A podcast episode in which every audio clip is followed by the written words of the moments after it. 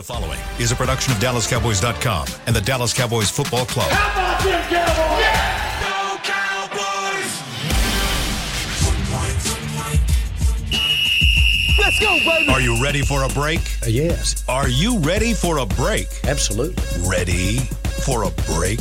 Yeah, and um, so much for that. It's time for The Break on DallasCowboys.com. We were on the break! With Ambar Garcia. Bryan Broaddus, Patrick Walker, and Derek Eagleton. It is Wednesday, January 3rd, 2024, season 19, episode number 100. Welcome to the latest edition of The Break Live from SWBC Mortgage Studios at the Star. We're talking Washington Commanders versus Cowboys today. We'll start off with the Washington offense versus the Cowboys defense. Got lots of storylines to hit there.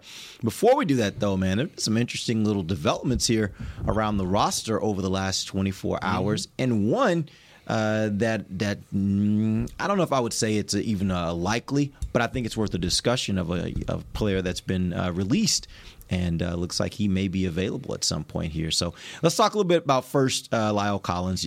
At the end of our show yesterday, Patrick, you reported uh, that the Cowboys were going to have him in yes. for a workout. What were the results of that workout? Number one, by the way, I love that hat. Thank you, sir. What were the I results? sweater. No, yeah, right. What was the results of the the workout? Number one, and number two, where do we stand as far as contract, no contract, whatever? Uh, Collins was uh, exceptional in the workout. Cowboys were very, very impressed, particularly with his uh, his physical shape. I saw him walking through the facility yesterday, so he certainly passed my eye test with flying colors. Looks in fantastic shape physically. Uh, went through his physical, passed that with flying colors, and they moved on to the negotiation phase as we speak. It is expected that it will land. It could land at any moment, um, but it's not official quite yet. We saw that La'el Collins was celebrating online yesterday. We love to see it, um, and via multiple reports, it is expected that they've agreed to terms. But sounds like they're working through just a little bit more contractuals to make sure things get done. Uh, you know, agreeable to both parties. But as far as the expectation for Collins, when, which is what the expectation is, when he comes in, he's not expected to take anyone's spot on the starting five. He would be a depth piece, likely going to the practice squad. So that's the latest, um, barring any type of unexpected uh, mishap with the, during the negotiations. Collins should be rejoining the team. Bryan, tell me, uh, give me a scatter report. What what was he at the last time that he was playing? And he was How did not he a look? good player. Uh-huh. He was not a good player. He was broken down. Uh, he couldn't move. He couldn't bend. One of the reasons why they didn't play him at guard is because he couldn't bend very well. He wasn't in great shape. Uh, physically, he was beat up really bad. He was dealing with the back. He was dealing with the knee. Um, you know, the Bengals are a team that struggles with their offensive line, and uh, they, they clearly moved on from him. He just wasn't a good enough player. The availability wasn't there either. So there was a lot of things about that experience in Cincinnati that uh, that really didn't pan out very well for him. Yeah, and that's the thing. Uh, I, I, assume at this point, at least from from what we're hearing, they think he looks good now, and maybe that time away could have helped with some yeah. of that that physical stuff that was going on that may make him, you know, a little more available to the Cowboys. And quite frankly, if he's a backup, my thought is you need him to just be available to you in the event of exactly. something going wrong I with think, Tyron. I think there where you look at this is he's they're clearly going to look at him as a tackle. I talked to somebody mm-hmm. in the organization. They want him to play tackle. They don't want him to play guard. So if you were worried about this, I think it's more of a protection about what's going on with Ty, uh, with Tyron Smith at mm-hmm. left tackle. Now the problem you get into is La'el Collins as a left tackle is probably not the best answer. But would that give you the flexibility to move if you had to, if you had to move Terence Steele over mm-hmm. and let Steele play left tackle, let Collins play right tackle? Um, I, you know, I you know they've got Edoga. I'm talking to folks in the organization about it. They're like, you know, if you had to play with La'el Collins for one or two games, you could probably be just fine doing that. That's kind of how they're looking at this right now. Did this all come about because? of Edoga's game versus Miami, where there were just lots of questions about the mental stuff. Yeah. Was uh, that that was? I think that it was really more about that. I, I don't know. This time of year, you have to trust your players, and I don't know. Uh, from my experiences, when a guy has a bad game where it turns into a mental, are you making mistakes? Are you making mental mistakes? Can we trust you in these games? when they put you out there. And if they can't trust you, then they're not going to play you. It, the games are too important now. Uh, you can't afford uh, to miss in any way. So Um, that's I think that's why they're they're trying to. Will's always done a good job of signing guys and trying to kind of cover his positions if he can. And you know the fact that they're getting into the playoffs, you know you don't want to bring if something were to happen to Smith, uh, Tyron Smith. And you bring in, say, you bring in La'el Collins the week of, he's not going to be ready to play Right.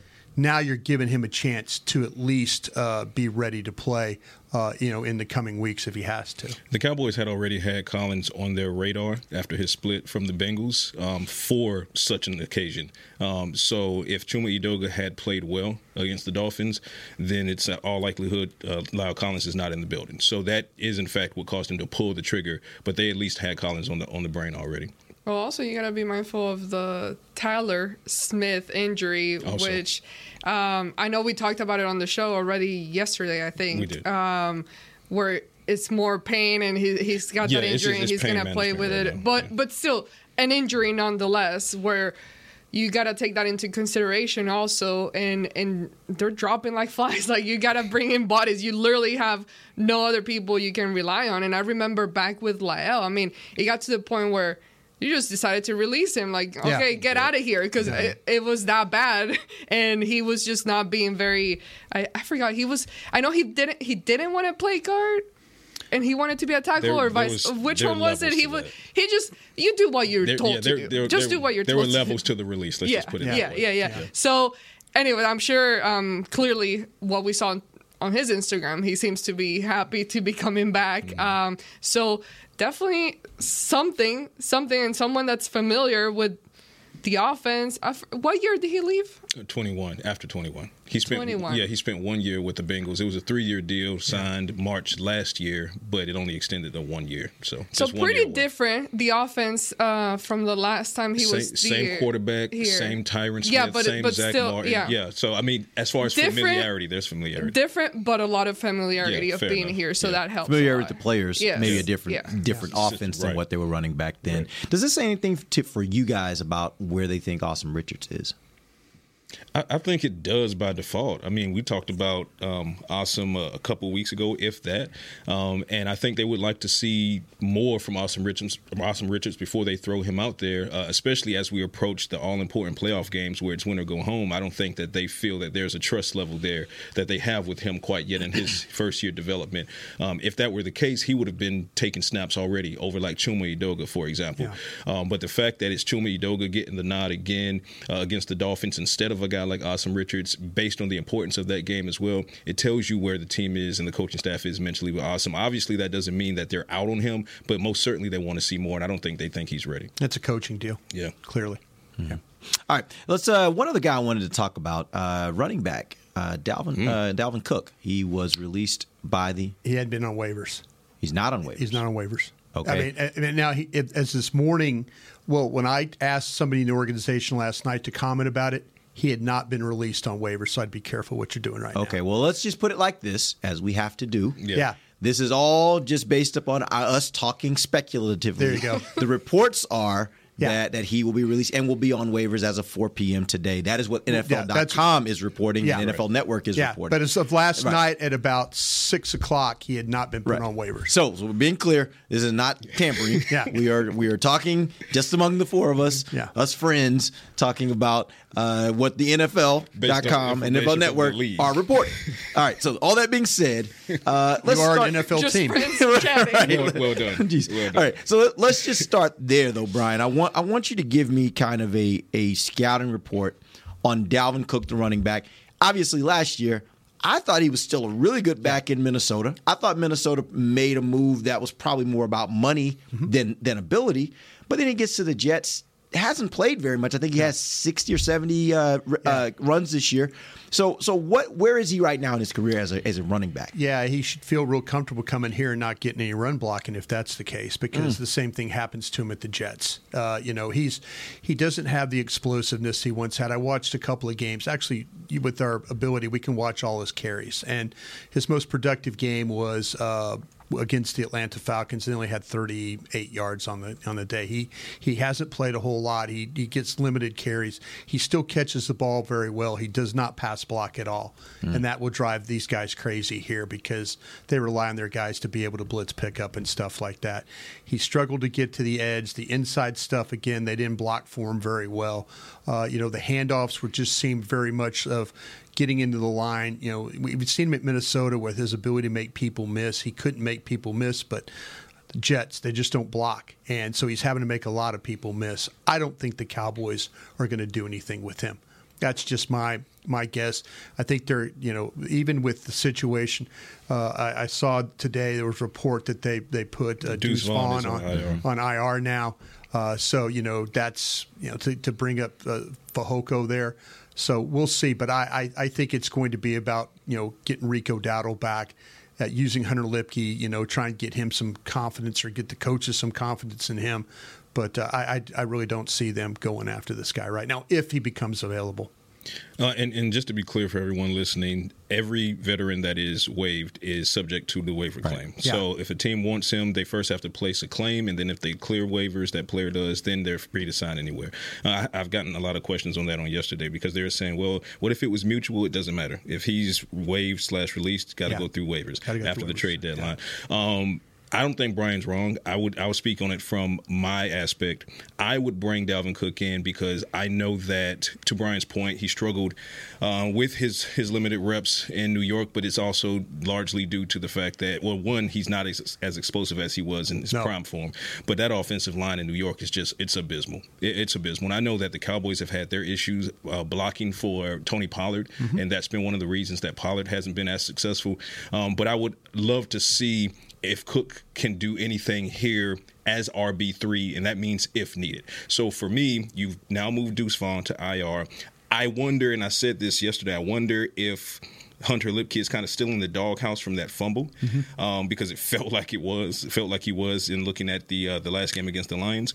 Uh, I say you bring in Dalvin Cook, you put him on the practice squad, you have as much veteran talent depth at positions as you possibly can, which is one reason they're looking at bringing La'el Collins back because you want talented, proven veteran depth. You're going into the playoffs. You do not want it to be a situation where, knock on all the wood, you're in San Francisco in January um, with your season on the line and one of your top running backs goes down with injury, and you're like, where do we go from here? Where do you stand with Malik Davis? Um, last year, going into the season, I had a lot of promise for Malik Davis because I love the way he flashed last year when given the opportunity.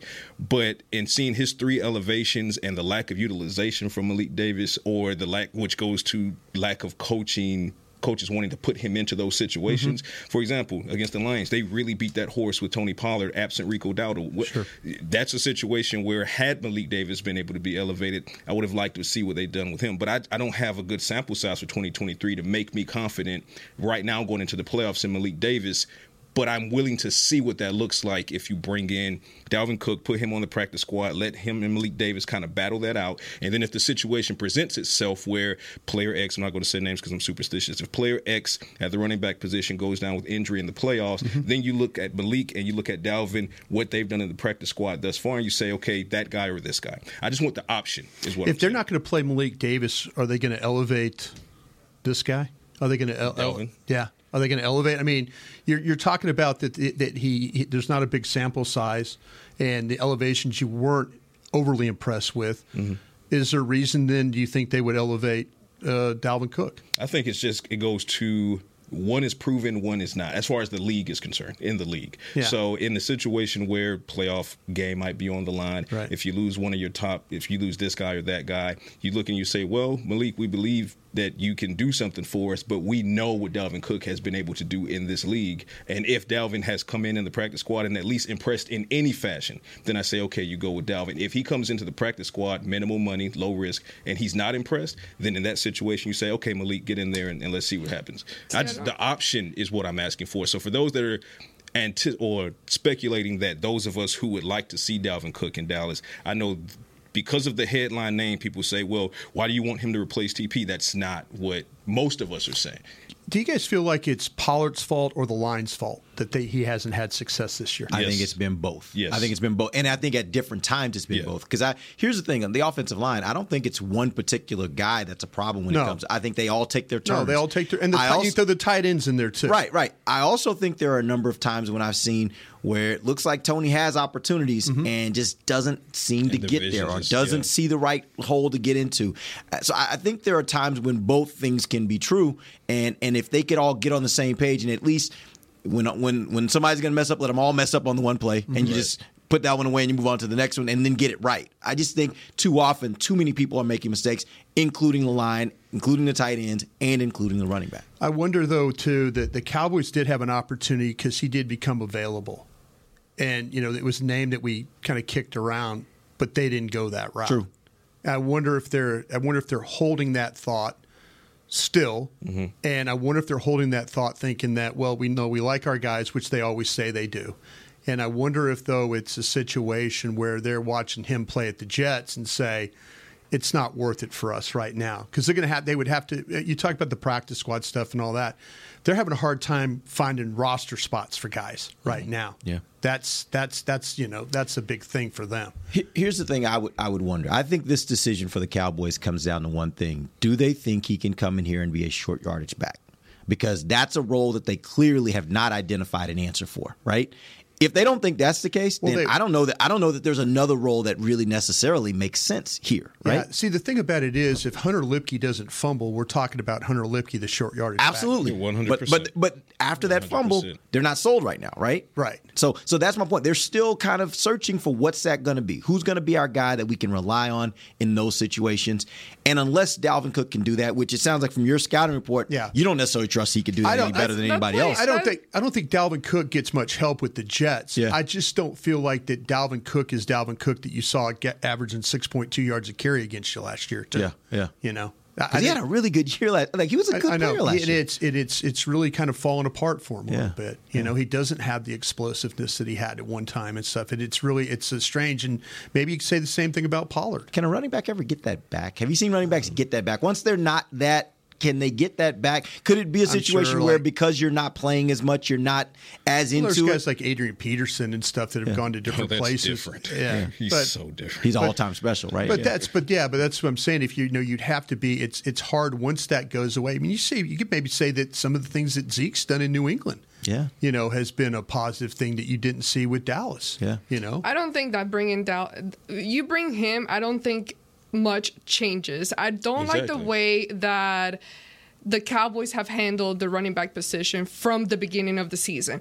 We can talk about the O line having their struggles, which is true, and obviously it correlates. It goes hand in hand with the running back, the running game.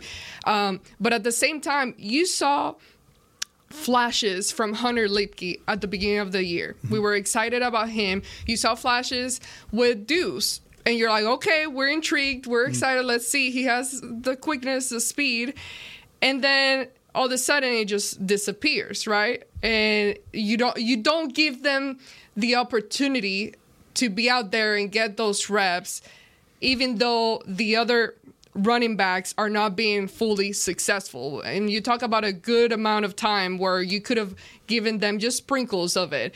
And then this last game, you throw in Deuce Vaughn out of nowhere. Obviously, you can't expect him to be successful being thrown like that back into the fire. Then Hunter Luepke with that fumble, if it was really a communication issue, you can't. You gotta move past that. And you, we ain't got time to be angry and mad at nobody. We need we need your help, and let's let's figure this out. Let's communicate and let's get back in it.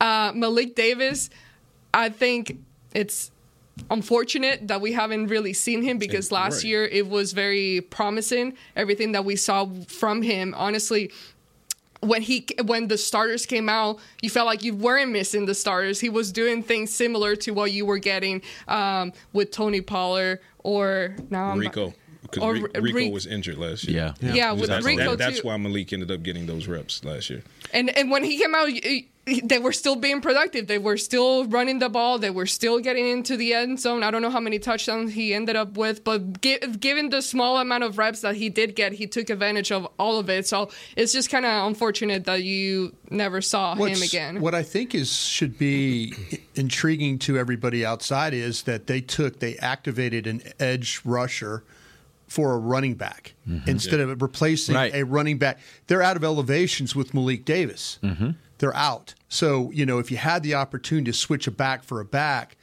There must be something going on there because I, I don't I don't see how Fehoko helps you right now. Right. I really don't. He probably won't even I'm- get on the field. Well, he was I'm- largely inactive. I'm trying. I'm trying like hell to get Fowler on the field. more. Yeah. I can't even get him on the field. Yeah. You know, and the the one thing in this team is, and I don't even want to talk about health. I don't even want to because the minute you start talking about it, it, it goes south on you. But I, that that is that's the intriguing thing to me is they make a roster move to get a edge on instead of getting a running back who probably could be a, a little bit of a difference maker. So maybe they don't really care about adding another running back one way or another. Yeah, it might be going back to the, I think what you were alluding a few minutes ago. Maybe they really do believe that Luepke's going to be their short yardage guy, and Yeah. they're they're going to start working that. And they gave themselves no more options. Like we don't have any other options. Yeah. There are no. These are the three we got. That's our Or you get and we're make Dowdle back. You know, you get Dowdle back. I think we all like that, the way that Dowdle plays. No, I'm saying I'm saying this is assuming that they made this move because they think Dowdle's going to be back. Oh, no, yeah. and they're believing in the fact that mm. they're going to give Luepke another chance. He's going to be incorporated into this thing, and that's going to be their three backs, and they're going to ride with that through the playoffs. Yeah. Because at this point, Deuce cannot come back before potentially a Super Bowl. I just So- I just so had too it. much trauma from January in Santa Clara when I saw Tony Pollard go down. Yeah. This offense looked completely different. Now I get it. It's also different in the aspect of this is much more of a pass first offense Yeah. uh, than it was at that point. So that's also true.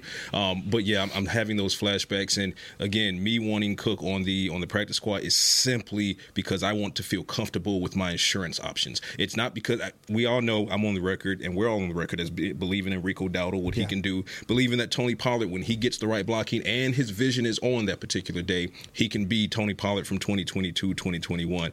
But in the situ in the, in a situation where insert like you know hypothetical here then i would like for them to be able to at least look at hunter malik and dalvin who's proven in the league and say this is what we've seen from each of you thus far in practice uh, we're going to go with this guy or that guy or that guy i don't like the fact that like what you just said this is who they have so ride with it, uh, not when the season's on the line. Give me all the options, all the options, and just kind of let it sort itself out organically. I think this team is only going to go as far as Dak, Lamb, and Parsons carries it. I agree. That's where they're at right now. I was gonna say we're talking about injuries and what happened in the past, uh, but I'm like, okay, either way, it's not being productive There on and been a off, on or off the field. It's still not happening. So There literally has not been a single game this year where I would say the offense, uh, the, the rushing offense for the Cowboys Yeah. carried them to a victory. No, no, no, not a once. single one. Not once. So I don't think it's going to start now. So it is what it is. I- As you said, Brian, like it's about can Dak and CD get connected and do what they do. I, I, I- I think we got a real that that game against the Lions was a playoff game. Mm-hmm, it was a playoff game, and you saw what they did in the four minute offense to try and kill that game. Yeah. They threw the football, Yep. and McCarthy went for the win for it. And I, you know what? Now that I look at it, I applaud him to do it because he can't run the football. He knows he can't run the Same football. we talked about And so you know um, he can run the jet sweeps and maybe get six, seven yards on those, and, Yep. and maybe hit a big play. But it's going to be about your quarterback, who's done a great job of limiting turnovers. It's about an All-Pro wide receiver, and it's about maybe the defensive player of the year. That's what this this this playoff run is going to be about. All right, we're going to take our first break. We'll come back. We'll jump into the Washington offense and uh, really kind of break down where they are now versus where they were on Thanksgiving Day when the Cowboys matched up with them. We'll be back. DallasCowboys.com radio. Todd thought it would be secure to jog in the cheetah savannah. Todd believed the big cat repellent he bought online was reliable. And now, Todd is trying to be faster than this cheetah that can run 80 miles per hour. But the good news is, Todd has AT&T 5G that is fast, reliable, and secure. And he learned the best thing to do is stop running and toss her the backpack with the beef stew. AT&T 5G. Fast, reliable, secure. It's not complicated. 5G requires compatible plan and device. 5G may not be available in your area. See att.com slash 5G for you for details. Cowboys fans, after that move, we've just coined the term rowdy replay. Let's roll back the tape. Okay, there's our mascot Rowdy cheering on the boys. And now he's on his phone on his Bank of America mobile banking app? Staying on top of his finances with his virtual financial assistant, Erica. Bank of America's digital tools are so impressive. Cowboys fans just can't stop banking. Learn more at bankofamerica.com slash can't stop banking. Erica is only available in the English language. You must download the latest version of the mobile banking app, only available on select mobile devices. Message and data rates may apply. Member FDIC. Welcome back into Dear Doctor, the show where I answer life's questions with an ice cold can of Dr. Pepper. Sheila, let's hear from our next caller, would you? Dear doctor, my friend supported me during a tough time, but what's the right gift that says, thanks for being a shoulder to cry on? Okay, this one's easy. I say give her a delicious Dr. Pepper. Nothing says, thanks, girl, better than a one of a kind soda. Yes, any Dr. Pepper flavor will do. Now, just a reminder that I don't need to be a real doctor to know that Dr. Pepper is the one you deserve. They say champions are remembered, but legends are never forgotten. United Ag and Turf offers a winning lineup of John Deere equipment built to tackle any challenge on and off the field. Legendary John Deere tractors, combines, residential mowers, commercial mowers, compact construction equipment, Gator utility vehicles, and a full line of golf and sports turf equipment. United Ag and Turf, the official Ag and Turf equipment supplier of the Dallas Cowboys. Visit unitedagandturf.com to find a location near you. Back to the break. Welcome back. It is the second segment of the break. We are live from the SWBC Mortgage Studios at the Star. This segment is brought to you by blockchain.com. All right, let's talk about this Washington offense. And Bryan, um, Washington planned going into last week. They had planned to start Jacoby Brissett at Yeah. quarterback. Hamstring. Um, he got an injury. Hamstring, yeah. and they were not able to play him. Sam Howell ended up being the quarterback. Right. My question for you is, which? Let's start here. Uh, which of those two present the most challenges for an opponent? Uh, assuming that Brissett is healthy enough to possibly go this week. Brissett is because he's not going to turn the ball over. That's the that's the thing. Sam Howell will turn the ball over, so you want to play against Sam Howell.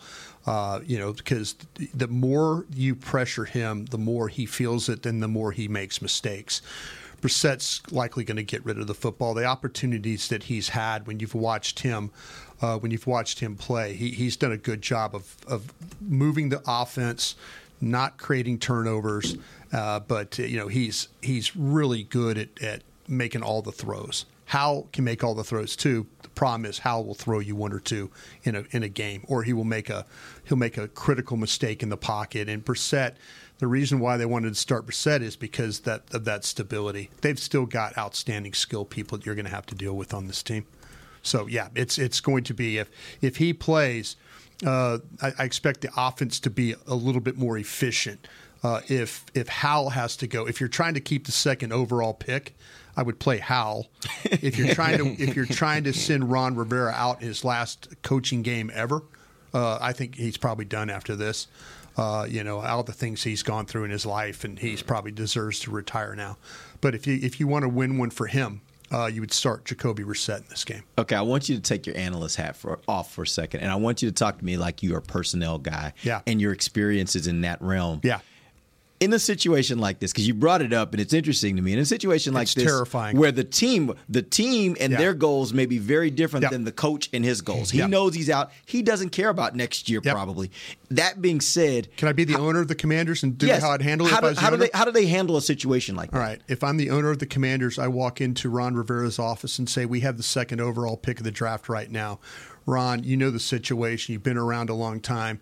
You know this is probably not going to work out for you. I'm going to make a change at the end of the year. I understand. Uh, I appreciate everything you've done." But the second overall pick means a lot to me. It means a lot to our organization. It means a lot to our future. If Ron backs up and starts to say, no, I'm really going to try and go out and I'd like to finish this thing out and all that. I would say, Ron, you're fired. Just I like would- that. I would fire him. Yes, I would Yeah. fire him, and I would name somebody interim. It doesn't have to be Eric Bieniemy. It could be the it could be the special teams coach. It could be anybody. It could be the water boy. It, it doesn't At that point, you just want to lose. I'll, I'll coach. I'll coach the Yeah, team. yeah. It doesn't matter at that point in time. So if the second overall pick to you is that important, we saw it last year in Houston. Houston had the first overall pick in the draft to go in the last game, and Lovie Smith decides to give the double birds to the Mm-hmm. front office and say, I'm leaving on my own terms here. If you're going to get rid of me, I'm going to go win this football game. He did. He made some decisions that won them the game. Yeah. And you're probably wondering, well, why the hell you didn't do that earlier? But what what do you tell the players in the? Hey guys, um, take it easy. We're not really trying to just just No, be you out tell the there. head coach. Don't get injured. You tell the head Yeah, coach. And tell them, it's, 'cause the But then how gonna- do you- Well, the players are going to do what they want to, what they need Yeah. to do because they get paid to play. And You just some of don't those put 'em in the right position right, to win, the- because Yeah. from a player standpoint, if you're a player, what you put on film Yeah. is on film, And it lives. you're trying to get a job next year, if you know whatever the case may be. So that's why Brian said you're talking to the head coach because you can't rightfully walk up to a player and say lay down because they're not going to lay down. And by the way, that's when you get hurt is when you're not playing Right. Yeah. your best Exactly. football no, no, on and, a football and they're, field. they're they're going to want to go out. You know, you have an opportunity But to. they're to not dumb. The I mean, players- you can get the sense of it too. Oh no, they know the situation. They know Ron Rivera is about to get fired, but they could also have the utmost respect for Ron Rivera as players and say, you know what, it's our fault that he's getting fired. We owe it to him to play hard this last game. And there's so much on the line for there's so much on the line for them. I mean, the second overall pick is huge. That could change their It's a franchise. big difference between second and fourth. Yeah, too. yeah, yeah, second or seventh, or the way they fall down the list even further. I mean, you know, you never know. So to me, I have that discussion with him. If it's that important to ownership, now ownership might step back and say, Ron, if you want to win this game, go win this game. That's the fear I have playing this team now. They've got they've got a lot of talent. They've got a coach that they'll that they'll they really like and they'll they'll try and play hard for, but he has nothing to lose. He could go for every fourth down. He could go for every 2 point mm-hmm. conversion. You know, he can as a defensive coordinator, he could blitz Dak Prescott every single snap if he wants. And what happens? They give a big play. Yeah, okay, okay, that's, that's yeah. fine. I mean, yeah. Mm-hmm. Dallas. da- The the most pressure in this game is on Dallas. yes, mm-hmm. indeed. The, that's that's the problem you run into. And I guarantee you, people listening to me right now, they're going, the Cowboy fans are seeing the 13 and a half point spread, and they're going, ah, Broaddus, it's the Commanders. It's not it. No, these are the types of games you mm-hmm. worry about because the team you're playing has absolutely nothing to lose. The And we've Arizona seen it Cardinals in the past. Yeah, the Arizona Cardinals last week go to Philadelphia. You know why they played hard? They played hard for their coach. Mm-hmm. Her, their coach made it important. Like that was an important game. Like Mike McCarthy, that Green Bay game, that was important to him and six, seven other dudes that were on that coaching staff. You know, that might that might be the game that Mike McCarthy had enough of Kellen Moore. You know, it just said, you know what, I'm gonna I'm gonna start calling the plays next year. I'm going to call them. You're gone. You know, that these games they these types of games bother me a mm-hmm. lot. Yep. Because the pressure's on you to go out there, and Dallas hadn't exactly played great on the road. You know, tell me the last time you got a road win. Carolina, right? That's it. Last Yeah. couple of weeks, time's been out. It hadn't been so good. So I, I like I say, Commanders have got a good team. I, if as the owner, I would tell Ron Rivera we're going to lose this game, and if he doesn't want to lose this game, then I would fire him. So often the the phrase trap game is thrown around, and I just kind of bat it away because I'm like, no, you know, these guys know what's what's up up for stakes, and not that they don't this week, but when you talk about this particular opponent, Yeah. everything Bryan said is is what's terrifying about it because you don't know which Commanders team you're going to get. No question. You could have, you know, that the ownership went to to Rivera and he conceded and he acquiesced and he said, okay, well, that's fine. We'll I'll We'll start Sam I'll Howell coach and- down. yeah, right, yeah, I'll coach yeah, down. yeah. But then you don't know what you're going to get from the players. Maybe the players say it as we want to go out on a high note for Ron Rivera. Right. And or we do not want the Cowboys to get what the Cowboys Yeah. want to get on our field. That's the big one right there. Or Yeah. You could have it where the players have already started to check out and they're going to make business decisions on the field. Yeah. Because they don't want to risk themselves to injury or things like that and not be able to play next year when the new regime comes in or maybe for a new team, whatever the case may be. You quite literally have no clue what you're walking into. And that's what's terrifying because 100%, Bryan said most of the, I, 100% of the pressure is on the Cowboys for all the reasons that we're talking about. NFC East title is on the line. Number two seed in the NFC, Yeah. which goes with at least one home game. You win that game, you get another home game. Yeah. That's on the line. We've seen how poorly you've played on the road. And then on top of that, you don't want a three and six road record going into the playoffs. You need this win on every imaginable level, and you don't know what you're walking into. Yeah, the part that worries me the most about this game, in addition to what you guys are saying, is typically this is the time of the year, and Nick always says this, and I think it's so true, is bad teams lose these games sometimes because of what they're doing on Wednesday and Thursday. It's not that they don't give effort on Yeah. Sunday. It's that they don't see any future in what's happening. So they may not be studying as hard, preparing as hard on Wednesday and Thursday. That's when they lose them. Here's where the flip side of that comes. You're playing an opponent that knows you and knows you Yeah. extremely well. When you're playing a common opponent, a division team, then that kind of goes a little bit out of the window because on Wednesday and Thursday, a lot of that preparation that you might have to do for an uncommon opponent, you don't have to do for an opponent you play twice every year, right? Yeah. And so that's where I'm a, I'm a little bit more concerned in this one that they have every incentive, I think, as players for for the Commanders just to not let Cowboys do what they want to do Yeah. in a game like that, where what it means is it could mean the difference in how far the Cowboys go in the playoffs. Because we all know road versus home is a thing for them right now. for whatever reason, as they've said, for whatever reason, can't put our fingers on it, but for some reason, it is a thing. You're you're and, yeah. and that's the part I think that gives the Commanders a little bit more impetus. Do they this like the Eagles more or the Cowboys? Which Probably team? neither. Because- right, Probably neither. they- they but the Eagles, not- will, Which one do but the Eagles, but the Eagles will not be in their stadium on Sunday. So Yeah. they're going to be like, we can handle what we can handle, and I think that's going to make it a tough game for the Cowboys. Dallas's existence to eat, to get to the Super Bowl depends on this game. This game is Yeah. this game. If you I do not, fair. if you do not win this game, you're likely not going to the Super Bowl. Mm-hmm. That's just that's that's. I'm just going to throw. It. So it basically, you're going to say you're going to do in three games. You're going to do back to back to back wins on the road. You haven't happened- done that. Yeah, you haven't done that. So it's just since- you don't have anything to really put. I think 1978 was the last time they did that. Yeah.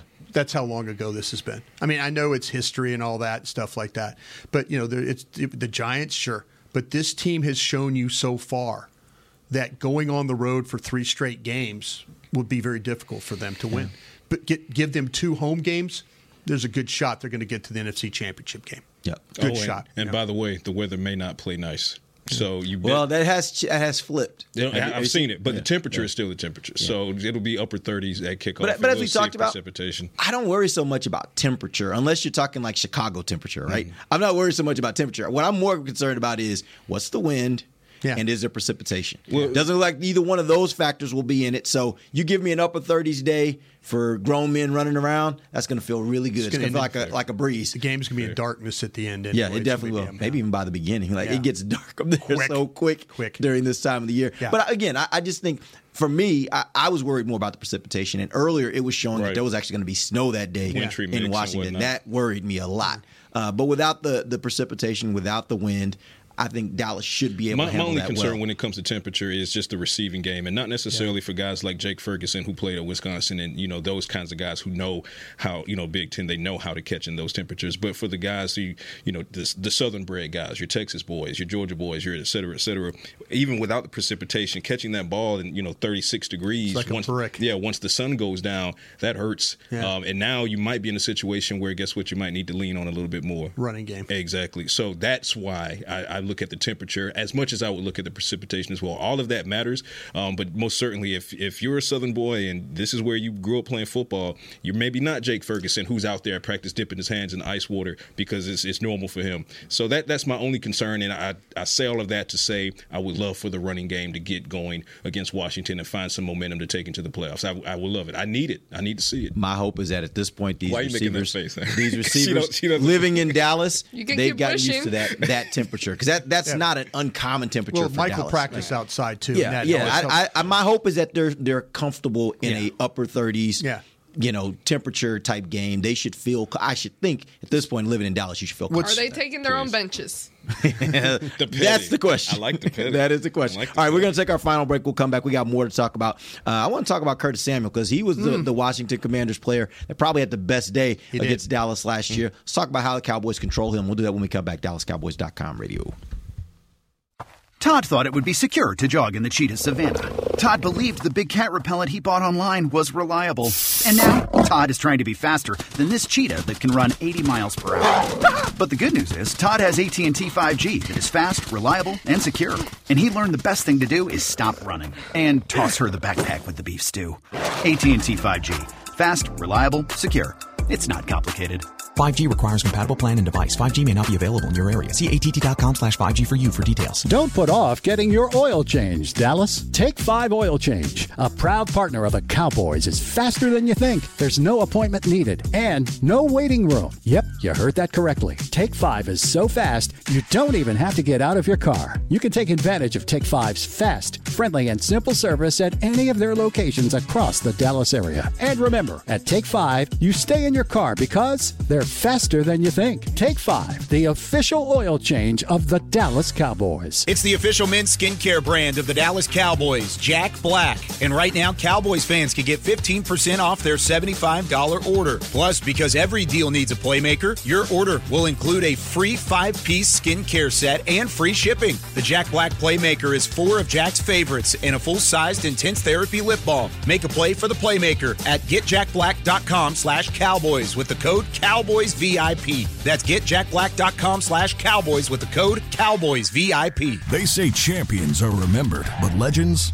are never forgotten. United Ag and Turf offers a winning lineup of John Deere equipment built to tackle any challenge on and off the field. Legendary John Deere tractors, combines, residential mowers, commercial mowers, compact construction equipment, Gator utility vehicles, and a full line of golf and sports turf equipment. United Ag and Turf, the official Ag and Turf equipment supplier of the Dallas Cowboys. Visit UnitedAgAndTurf.com to find a location near you. Back to the break. Welcome back. Final segment of the break live from the SWBC Mortgage Studios at the Star. Man, we've been talking and we just ran over. We ran over in both segments. We don't have much time left here. We got about six minutes. So, so let's see what we can do here. Uh, Curtis Samuel, last game against the Cowboys Yeah. on Thanksgiving Day, caught nine passes for 100 yards. Yes. Is he? How many play? How many receivers have gone over 100 yards against the Cowboys this year? He was the first, I believe. I know he was the He was first, but have they had have they had one since that? Because I know Tyreek did not. Uh, St. Brown did not. I don't think he didn't go over 100, did he? No, No, he didn't. St. Brown Um, had 90. Yeah. Um, I want to say no one. Is he the only hundred He's yard receiver? And he only had hundred. But tell Buffalo, me, no. No, you're right. Yeah. okay, so tell me, how do they how do they put a, put the clamps on Curtis Samuel? You really don't because he's kind of like CeeDee Lamb, and they're now moving him around all over the place. Yeah. They've kind of figured these things out. And so what happens is when you try and double him, they put him in the slot, they'll move him. They put him wide, they move him. He's the one guy that moves the most of all the commander receivers. And so having to double him, I think it's going to be more more about trying to be able to play him. Once he's on the move, if he shifts from one side to the other, maybe you could bracket him a little better, you know, in and out. The Cowboys play so much single high safety though, it's hard to you know bracket guys like that. But you can maybe cheat, you know, cheat Hooker uh, to that side and uh, and help him. But I, I kind of feel like though, man, they've done a great job in the history of Terry McLaurin of covering him. And every time you're like, um, you know, It's McLaurin, usually Diggs, though. yeah, it's but yeah, he's so underrated as a player. Terry McLaurin is, and so I always worry about him. But no, you're absolutely right uh, about Samuel. I mean, he's he's like he's second on the squad now in targets, receptions. I mean, he's only had one drop. I mean, he, he's he's done a really nice job. Super reliable player, but they're going to move him around a bunch, and so uh, how you take care of him likely will be just some of the one-on-one coverages you'll have in that game. When you look, at, I'm talking about I'm talking about Samuel now, not uh, McLaurin, but McLaurin's good too. when you look at what the Cowboys have done the last couple of weeks, last week against David Montgomery, they allowed 14 catches Yeah. for 65 yards, a 4.6 average. Jahmyr Gibbs, who I thought was going to be the guy that was going to give them so many trouble, so much trouble, had 15 carries for 43 yards, only a 2.9 average. You look at that, and then also add in what they did against Miami running backs. What is the conclusion you're left with about this Dallas rush defense? Well, the the good plan here, we'll see if we'll see if uh, if our guy Eric Bieniemy stays true to form. He hates running the football. you know, he really does. And the Commanders, I, I always ask myself when I watch the Commanders, I go, why don't they run the ball more? Actually, 32nd in the league in Yeah. attempts, in rushing attempts. Yeah, I said it in week 11. I really do like this group, and I they just don't get the opportunity like others do. And the unit, like you just said, Derek, is last in the league in attempts, but they're first in the league in number of, of pressures they give up. Mm-hmm. So why are you not running the ball? Why are you not trying to help your quarterback more? If this turns into a foul weather weather game, maybe you'll see them try and run the ball a little bit more. When Dallas played them the first time around, they were averaging right around 4.7 a carry. Now they're at 4.5, but they don't run the ball. I think you have to be ready with this group. They're really a talented group. Gibson, Robinson, uh, they're really a talented group. They, it's a shame that they just don't use them more. The thing that you have to worry about them if they're going to throw the ball, these guys are really good with the screen pass stuff. You know, and that's one of the things Dallas rushing, Dallas pressure, screen. You know, now it's out the gate and all that. So I think that's what you have to be worried about the most. But if the weather turns a little foul, a little nasty, uh, stays cold, whatever, I I wouldn't be surprised if they try to run. But right now, this is not in this coach's DNA to do that, and I think that plays right into the Cowboys' hands that they don't try and run the ball. Yeah, it's a, it's a great matchup for the Cowboys in that capacity because you have the run defense trending in the right direction Yep. versus uh, an offense that hates running the ball. Yeah. Um, so, I, you know, to answer your question, I think the Cowboys' run defense, I don't know that I use the word fixed just yet, um, but it's definitely repaired over what it was against Buffalo.